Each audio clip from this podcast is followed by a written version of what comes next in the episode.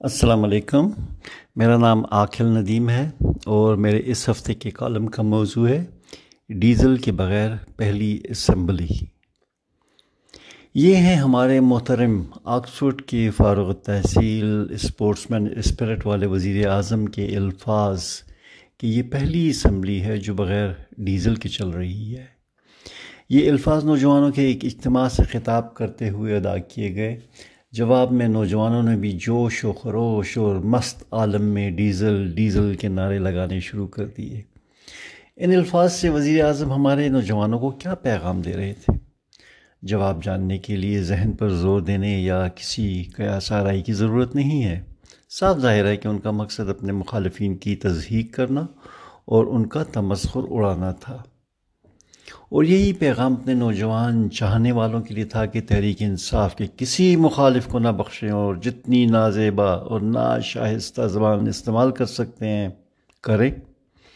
وزیر اعظم کی محفلوں میں شرکت کرنے والے یہی تاثر لے کر آتے ہیں کہ آپ جس قدر وزیر اعظم کے مخالفین کو ان کے سامنے برا بھلا کہیں گے، آپ کو اسی قدر وزیر اعظم کے قریب کرسی ملے گی۔ ان مغلس اور بیہودہ القابات سے تحریک انصاف کیا حاصل کرنا چاہتی ہے؟ اس سے پہلے انہوں نے کرپشن کا مبالغہ رائی پر مبنی ورد کر کے سیاسی قوتوں کو بدنام کیا اور اب رہی سے ہی کثر اس نئے حملے سے پوری کرنا چاہتے ہیں۔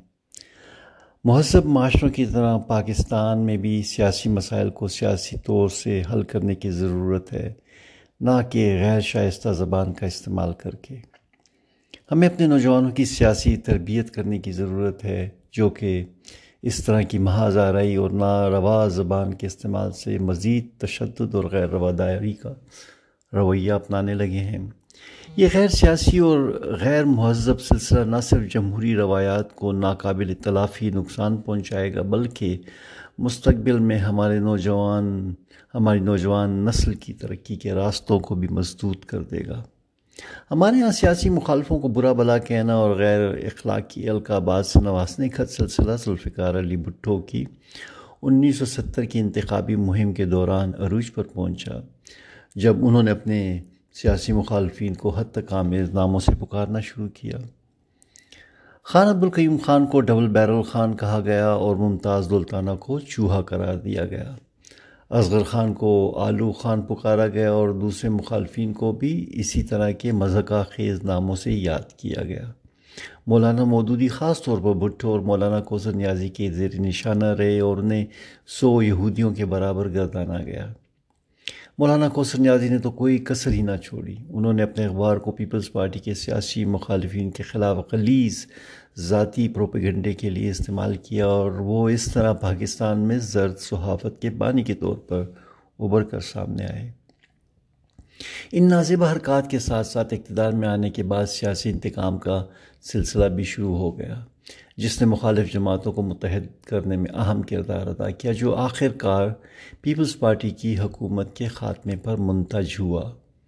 سیاسی ناشائستہ پن اور غیر رواداری بھٹو کو پھانسی کے تختے پر لے جانے کی ایک بڑی وجہ بنی۔ یہی نقصان دہ سلسلہ بعد کی سیاسی جماعتوں میں بھی پروان چڑھا۔ اسی دوران سب سے معروف مسٹر ٹین پرسنٹ ٹھہرا۔ اسی دوران سب سے معروف لقب مسٹر ٹین پرسنٹ ٹھہرا، جس نے بعد میں مسٹر ٹوینٹی اور تھرٹی پرسنٹ وغیرہ میں بھی ترقی پائی۔ موجودہ دور میں سیاسی قیادت کے علاوہ سیاسی پارٹیوں اور اداروں کی سوشل میڈیا ٹیمیں اس کار خیر میں اپنا حصہ بقدر توفیق و حیثیت ڈال رہی ہیں۔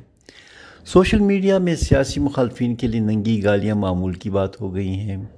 بلا تفریق، عمر و جنس، ان کی فوٹو شاپ کی گئی، ایسی ایسی تصاویر دیکھنے کو ملتی ہیں کہ شیطان بھی پناہ مانگے۔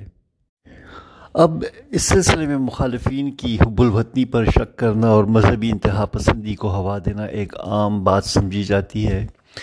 اس منفی رویے نے نوجوانوں کو اس راہ پر لگا دیا کہ آپ کے جی میں جو کچھ ہے، بغیر کسی لحاظ کیے کہہ دے، چاہے وہ گالی ہی کیوں نہ ہو۔ صد افسوس کے حکمران جماعت تحریک انصاف نے خاص طور پر اس مہم میں سب سے آگے ہونے کا امتیاز حاصل کیا ہے۔ رد عمل کے طور پر مخالف جماعتوں نے بھی شائستگی اور دید لحاظ ایک طرف رکھ کر وزیر اعظم اور حکومتی پارٹی کے چن چن کا برے نام رکھنے میں کوئی دقیقہ فروغ گزاشت نہیں کیا۔ یہ طرز عمل سیاسی جماعتوں کے کارکنوں میں ایک جھوٹا اور بے بنیاد احساس برتری پیدا کرتا ہے اور معاشرے میں دور رس اثرات پیدا کرتا ہے۔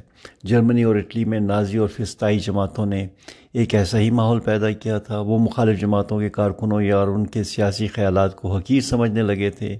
نتیجے میں جو تباہی ہوئی اس سے کوئی نابلد نہیں۔ ہمارے کچھ سیاسی گروہوں کے اس جھوٹے احساس برتری، عدم برداشت اور انتہا پسندی والے رویے کی وجہ سے عوام اپنے سیاسی و سماجی حق کے اختلاف سے محروم ہو رہے ہیں اور یہ سب کچھ ہماری آنکھوں کے سامنے ہو رہا ہے۔ اس رویے کو اگر ابھی سے نہ روکا گیا تو یہ ہمارے قومی اتحاد پر کاری ضرب لگا سکتا ہے اور خدشہ ہے کہ سوچ کا یہ انداز سیاسی میدان سے نکل کر معاشرے کے دوسرے اہم ستونوں کو بھی کمزور کرنا شروع کر دے گا۔ ہمارے پاس بحیثیت کو وقت کی شدید کمی ہے۔ اس لیے ضروری ہے کہ اس منفی معاشرتی رویے کو درست کرنے کو اولین فوقیت دی جائے۔ اس سلسلے میں ہمارے سیاسی، ہماری سیاسی قیادتیں کلیدی کردار ادا کر سکتی ہیں۔ چونکہ ہر سیاسی جماعت کے بہت چاہنے والے اور سننے والے ہوتے ہیں، قیادت کے لیے ان کے رویے میں تبدیلی لانا مقابلتاً آسان ہوتا ہے۔ یہ پیروکار جس طرح آسانی سے سیاسی رہنما کے کہنے پر غلیظ زبان کا استعمال کر سکتے ہیں، اسی طرح ان کے کہنے پر ایک مہذب رویہ اور برداشت پر مبنی سلوک بھی اختیار کر سکتے ہیں۔ ہمارے یہاں کافی منظم سیاسی جماعتیں بھی ہیں جن کے کارکن بھی جماعتی نظم و ضبط کی پابندی کرتے ہیں۔ ان جماعتوں میں جماعت اسلامی اور جمعیت علماء اسلام سر فہرست ہیں۔ دوسری جماعتیں اپنے رہنماؤں کے شخصی سحر کے ذریعے اپنے پیروکاروں کو نظم و ضبط میں لا سکتی ہیں۔ لیکن اس کے لیے ضروری ہے کہ یہ جماعتیں ایک ضابطۂ اخلاق طے کریں اور اپنے کارکنوں سے اس پر سختی سے عمل کروائیں۔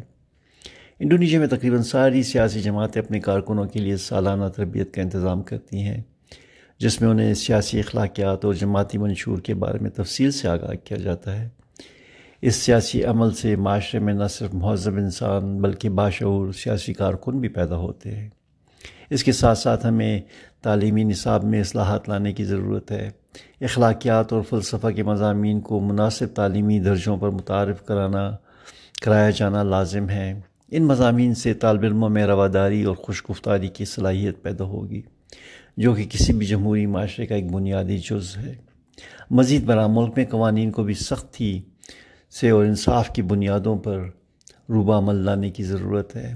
نفرت پھیلانے اور عدم برداشت کا پرچار کرنے والوں کے لیے چاہے وہ خود سیاسی رہنما ہی کیوں نہ ہو مناسب تعزیری اقدامات ہونے چاہیے اور قانونی عمل تیز اور شفاف ہونا چاہیے۔